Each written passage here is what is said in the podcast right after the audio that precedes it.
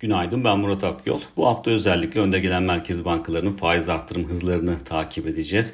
E, FED toplantısı öncelikle öne çıkan konu başlığını oluşturuyor. FED'in yanında ECB toplantısı ve İngiltere Merkez Bankası toplantıları da bu hafta gerçekleştirilecek. Aslında 3 Merkez Bankası'nın da 75 bas puanlık arttırımlarının ardından 50 bas puanla yollarına devam etmesi bekleniyor. Makroekonomik veri tarafında ise özellikle Amerika'da açıklanacak olan tüfe rakamının öne çıktığını görüyoruz.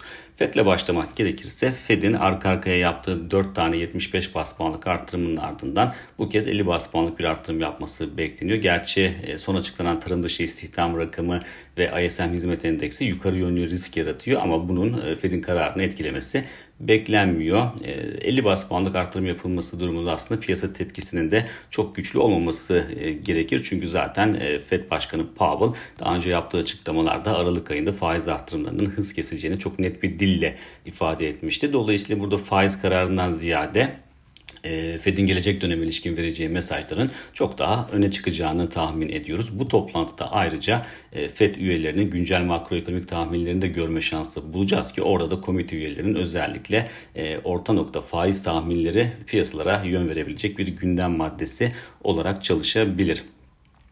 ECB toplantısından da 50 bas puanlık bir artırım bekleniyor. O da zaten FED toplantısının hemen ardından gerçekleştirilecek. E, FED'in tabii ki 50 e, bas puanlık bir artırım yapması yani faiz artırımlarında hız kesmesi ECB'nin de benzer bir adım atmasını kolaylaştırabilir. Kaldı ki bölgede son açıklanan enflasyon rakamına baktığımızda %10.6'dan e, %10'a gerileyen bir enflasyon görüyoruz ki bu da zaten faiz artırımlarında hız kesilmesini destekleyen bir zemin yaratacak gibi görünüyor. Ama diğer açıdan baktığımızda son dönemde yapılan açıklamalar açıklamalara baktığımızda özellikle de ECB baş ekonomistinin söylemleri son dönemde biraz daha şahin ifadeler içeriyor. Dolayısıyla 50 bas puanlık artırım ihtimali biraz daha kuvvetli görünse de 75 bas puanlık artırım ihtimalinin tamamen ihtimal dışı olduğunu söylemek zor.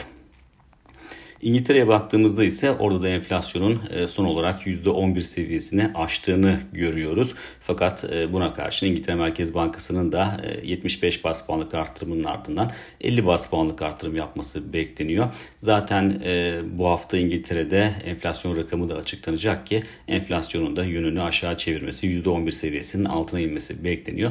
Bu da 50 bas puanlık artırım ihtimalini biraz daha kuvvetlendiren bir unsur olarak öne çıkıyor.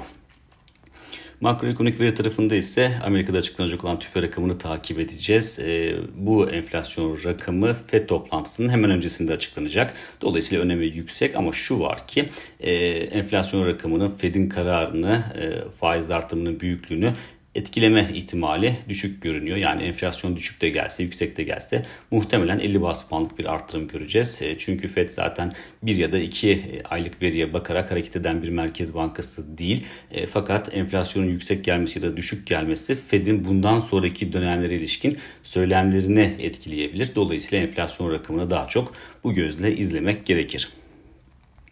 Borsa İstanbul'da ise e, özellikle haftanın son işlem gününde oldukça kuvvetli bir performans sergilendiğini gördük.